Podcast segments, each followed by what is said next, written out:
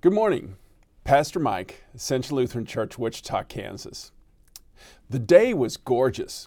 Clear blue skies, clouds only on the horizon, a warm breeze from the south. Stunning. A seemingly perfect day to go flying. I drove to Jabara, inspected the plane, taxied to runway 18.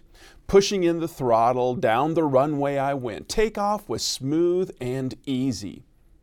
I wasn't more than 800 feet in the air when the first bumps and bounces hit me. On the ground, the air seemed fine, just a breeze. But the air above, I soon discovered, was churning and rolling, turbulent and fast moving. When I turned crosswind, the wings were rocking, being tipped by the gusts of wind. When I turned downwind, though the airspeed was staying about the same, the ground speed quickly increased. I knew I would have to make my turn to base sooner than usual as I was being pushed to the north. During the flight, pockets of turbulence would cause the plane to bounce. Turbulence seemingly out of nowhere. The same plays out on a larger scale across much of life. We think the trip will be fun, floating on the clouds of excitement and fulfillment, interrupted only by fancy stops of weddings that lead to forever after and birthdays into your 90s. Before you know it, the wings dip suddenly along with your stomach. What you thought the next month would bring evaporates on currents of some satanic air. We wonder where God's favor went.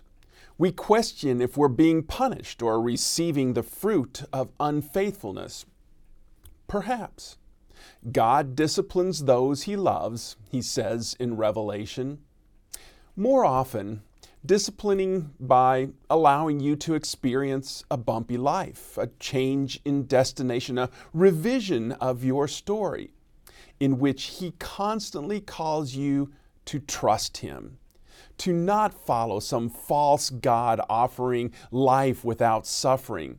To not give your heart to a fake prophet proclaiming an easier way through the turbulence.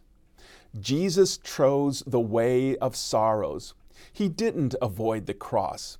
He didn't arrive at Easter without experiencing our life firsthand, with all its disappointments, with all its failure, failures, with all its bumps, with all its turbulence. Jesus has a plan for your ruined life. He flies with you on your bumpy trips.